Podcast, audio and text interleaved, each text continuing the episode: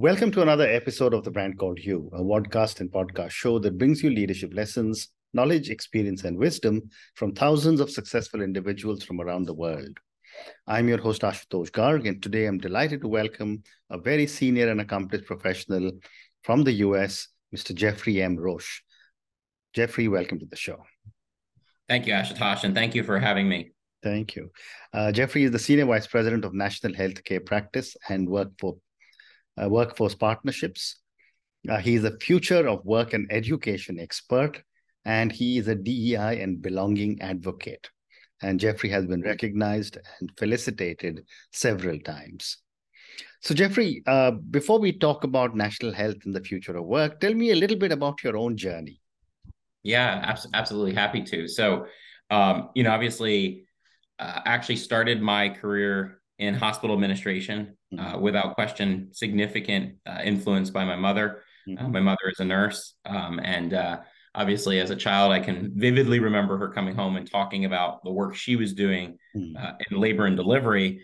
Um, you know, which obviously is a part of healthcare that is, in most of the time, one of the most exciting parts of healthcare. Yeah. Um, and you know, when I was in college, um, to be honest, I thought I was going to enter politics. Uh, that was really uh, always mm-hmm. has been a major passion and love of mine. Um, had done a you know a Capitol Hill internship in Washington D.C. at the Capitol, um, but then really realized that you know I did a, an entire semester mm-hmm. at a healthcare system, and I realized the the potential that one could have from an administrative Correct. opportunity, and that really set me on a path where I landed uh, in my first uh, my first job uh, which ended up being just under 10 years at the same organization. Hmm. Um, it was a, a, transformative experience because it's also what allowed me to first really see um, the power of mentorship uh, from my CEO, uh, the power of, of uh, what I call heart leadership from my CEO, um, and really the, the influence that she had in really setting me up for not only success, but uh, a real heart and desire to help and serve others. Hmm. Very interesting. And you know, let's quickly uh, you know have a quick conversation on the national healthcare practice and workforce partnerships. Tell me about the work you do because I'm eager to talk to you about the future of work. Yeah. Yeah. So, you know, I mean, interestingly enough, obviously the future of work is very, very much intertwined in the work that I do in leading our national healthcare practice. And so mm-hmm. uh, Collegis education where I serve is a is a essentially an operating partner to many different small to mid-sized colleges and universities mm-hmm. around the country. Mm-hmm. And as an operating partner, uh, our job is to really help put them on a path to prosperity. And, and mm-hmm. I'm sure you're aware that in the United States, higher education is truly at, at a really interesting point in time. Mm-hmm. Uh, enrollments are significantly shrinking, mm-hmm. uh, yet costs have considerably, you know, considered uh, consistently have gone up. Mm-hmm. So we're at a really interesting time in higher ed. But but if there's a thread that's clear, and I saw this throughout my career, uh, starting in healthcare and then coming into higher education, hmm. higher ed like other industries, has never been very good at threading strategic partnerships. Okay. Um, and so my work is really around helping higher education understand the power, the value, mm. and the impact when you do a strategic partnership with healthcare, with mm. IT, mm. with industry. And so a lot of my work is really focused in that in that thread. Amazing. And let's talk a little bit about future of work. So based on the work that you have been doing in the past in, at the National Healthcare Practice, what are some of the trends you are beginning to see as we move forward beyond 2023? Yeah. Well, you know, obviously we're at a really, you know, interesting uh, point in time globally there. Mm-hmm. I mean, if you look at healthcare alone, you know, we have a global statistic that mm-hmm. is frightening. And that's that, you know, somewhere between uh, 30 to 40% if not higher, of our global clinical workforce has indicated that uh, by you know within the next five to ten years they're going to leave healthcare. Wow.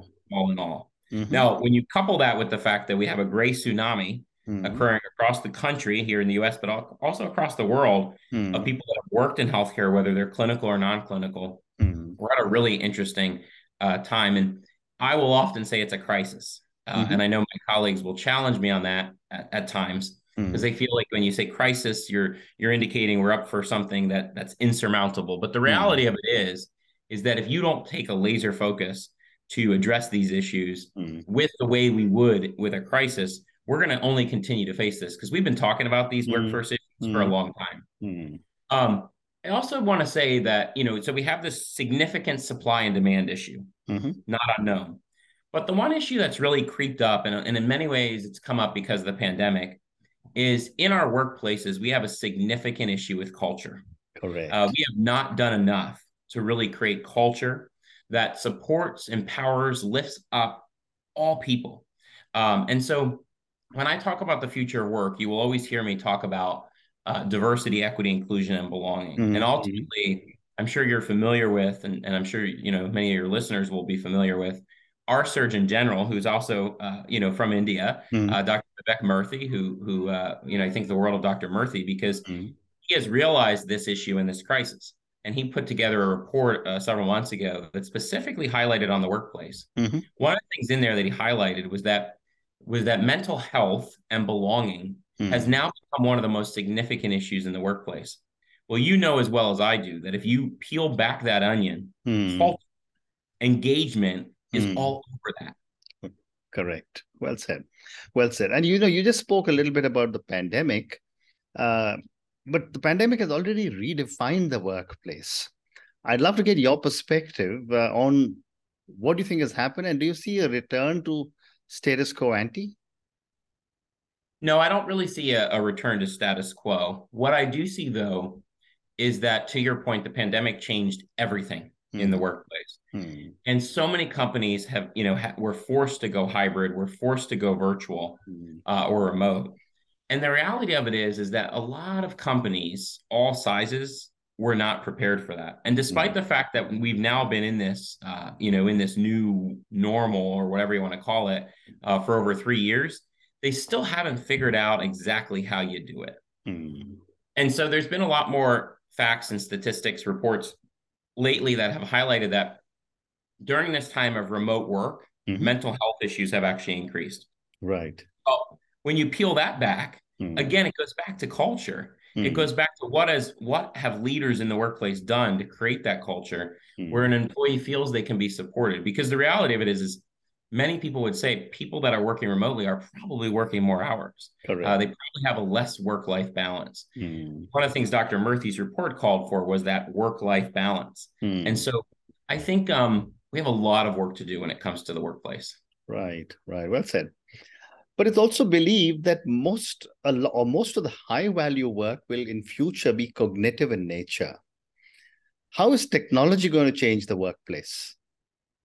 Oh, I think you know we're seeing technology change it in in every way now. I mean, I think right. even in healthcare, where we're you know continuing to talk about the power of artificial intelligence and and various different modalities, we see it significantly changing.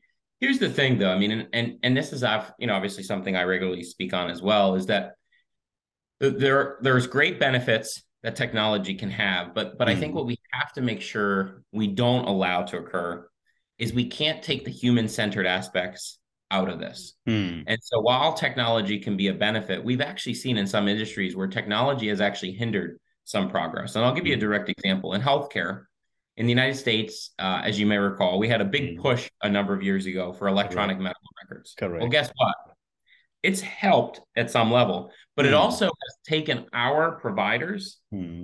Out of being fully focused on the patient because guess mm. what they're doing when you're at an appointment? They're typing on the computer. yes. That's not patient care. Hmm. That you might as well go talk to the computer and act as if you're providing the computer care. Hmm. So we have to have a balance.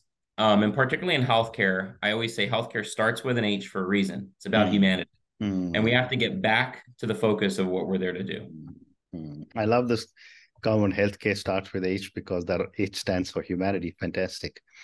So, uh, Geoffrey, in an increasingly digital economy and the adoption of artificial intelligence, and more recently, the hero of technology, I think, uh, Chat GPT, how do you see workplace change? How do you see healthcare workplace change? Yeah, you know, it, it's it's it's very intriguing because obviously um, there's a lot to be said about the power of AI. Um, you know, for example, just this week I was I was watching a news segment on, you know, how AI is further being, you know, brought into different diagnostic, uh, you know, technologies mm-hmm. that further detect cancer, mm-hmm. um, particularly in breast cancer. And so, you know, that that type of that type of uh, innovation is so necessary. Mm. And I'm definitely encouraged by it. Where I get a little bit um, concerned, however, is in a in a world where we have so much cybersecurity hacking occurring, we have to make sure that whatever technologies we have, whether it's the chat GPTs, uh, whether it's any technologies, particularly in healthcare, but other industries as well, mm. are truly well protected. Um, because it, you know, every day we're getting uh, news of a healthcare system that's been ha- hacked, and patient data is so so important. Mm. Um, you know, just recently, the Federal Trade Commission has taken some additional actions here in the United States to crack down, mm. uh, particularly on organizations that are sharing consumer protected information without consent. Mm. So, as we further see an evolution of technologies, I would just encourage all of us to be mindful of we still own that information and mm. it's our information, and we have to make sure it's protected. Mm. Well said. The other thing that I was reading and talking to a few other people was uh, on the smart machines and the metaverse. And there, people are saying that uh, what used to be uh, distance, uh, eh, you know, healthcare, you know, using those big satellites, I've now started to move into the metaverse. I'd love to get your perspective on how are technologies like the metaverse going to change healthcare. Yeah, you know, there's definitely a lot of discussion in this case, and I think, um, you know, like like we've had, you know, before when when we first saw the adoption of telehealth, mm. which you know, you'll if you recall, at least even globally, but even the United States, Correct. people didn't jump to it. It took yeah. a, a, little bit of time, and then mm. obviously pandemic happened, and majority of people, you know, I shouldn't say majority because let me be honest about technology. Mm. Um, you know, there's a lot of conversation today also around equity hmm. uh, or tech equity. Hmm. Um, and here's the thing about technology, hmm. even the metaverse. Um, will it happen? I'm sure. But will it truly move the needle and address health equity? Is the question. Hmm. Even telemedicine has been cited as as um, kind of a have and have nots type of situation. Correct. Depending on where you live, you don't have broadband. Mm. Uh, depending on your background or your financial acumen, you may not even have access to technology. Mm. And so, whatever we do in healthcare, we've got to again get back to the basics. And it has to be focused on how do we meet the need of every unique individual patient. Mm. And technology can help if it's been developed by individuals who understand equity. Mm. Um, I can't highlight that enough because we've seen technology after technology been developed backed by the biggest venture capitalists in the world, mm. and it still doesn't address issues of equity. We'll never move this world forward if we don't address issues of equity. Mm. Well said.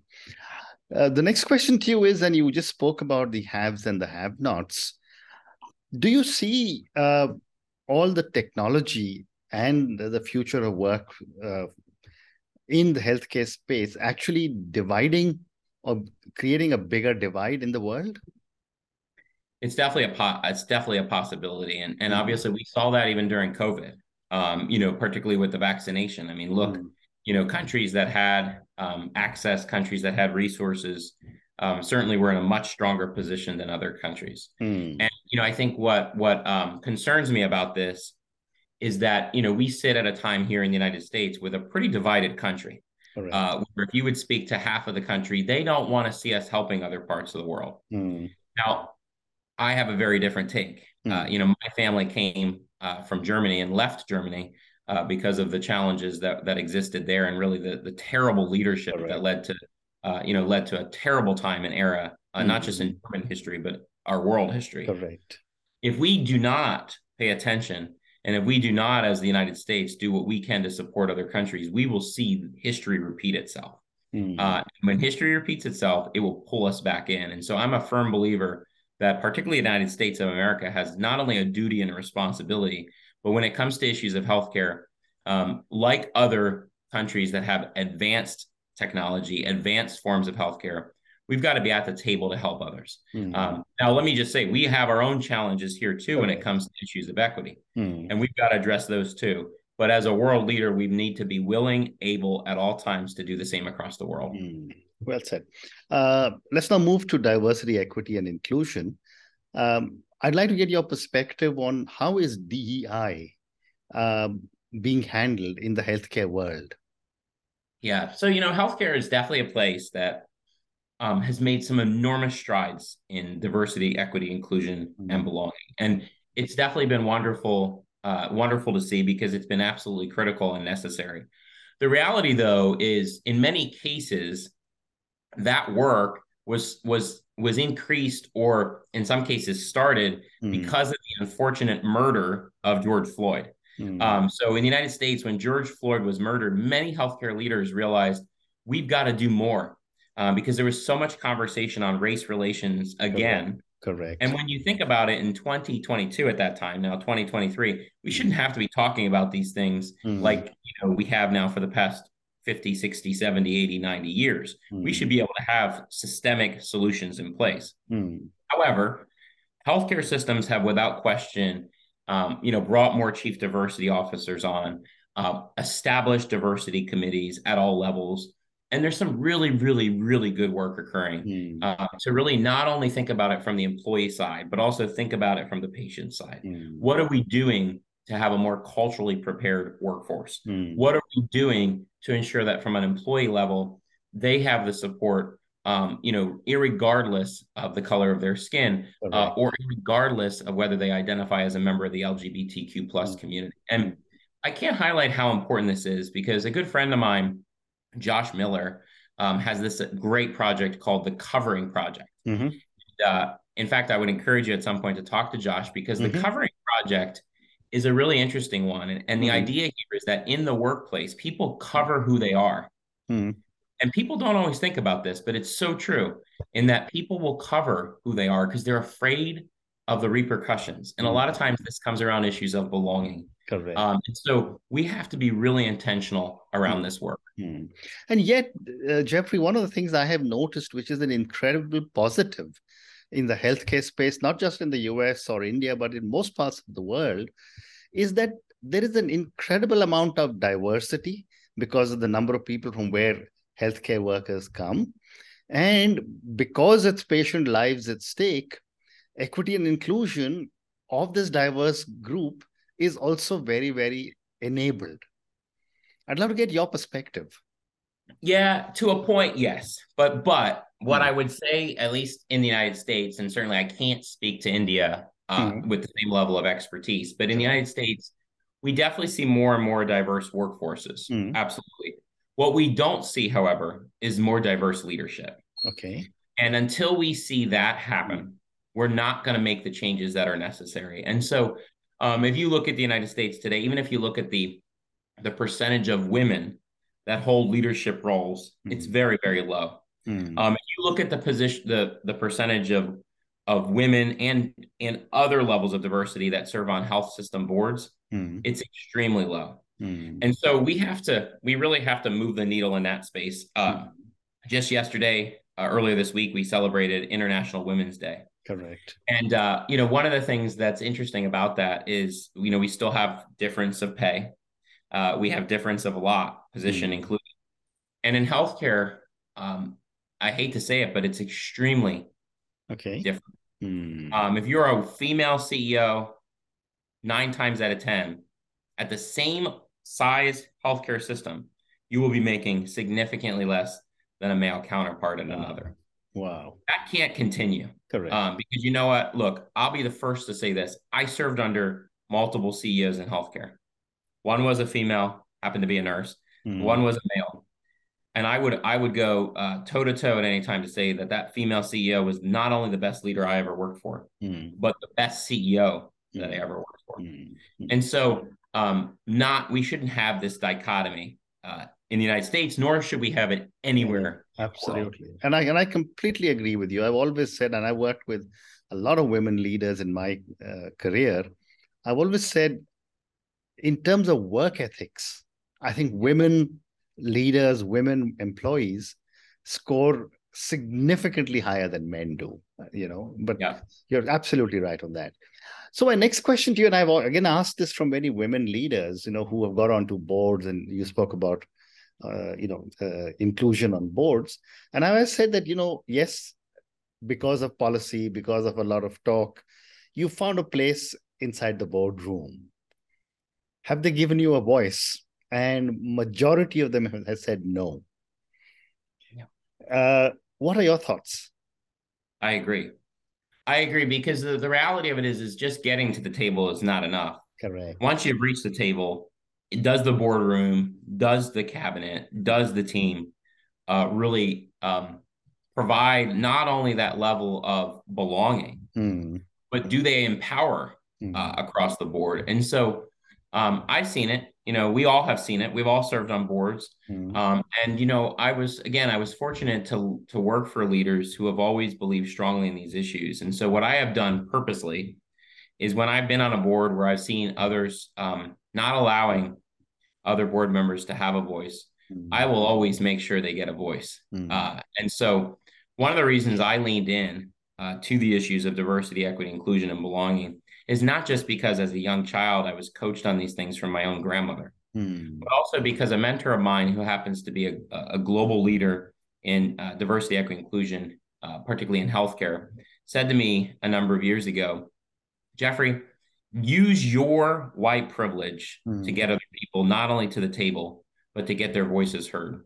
She said, if you could do just that, mm. she said, you will have accomplished so much of what Dr. Martin Luther King Jr. asked of each of one of us. Mm. And so um, that was one of those aha moments for me, where she literally said to me, You're not doing enough in leadership, mm. do more.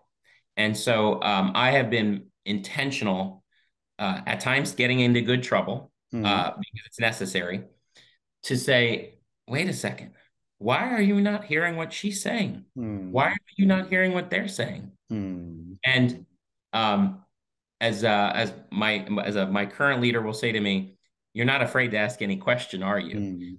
And so I've leaned in purposely um, because it's really really important that all of us do that. Mm. Wonderful, and more power to you. I mean, I think leaders like you can make a big difference in diversity, equity, inclusion, and belonging.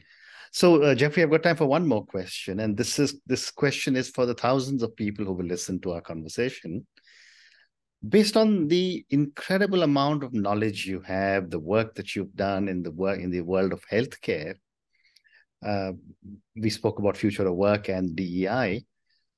What would you say are three lessons you would want our young viewers and listeners to take away from your own journey and our conversation?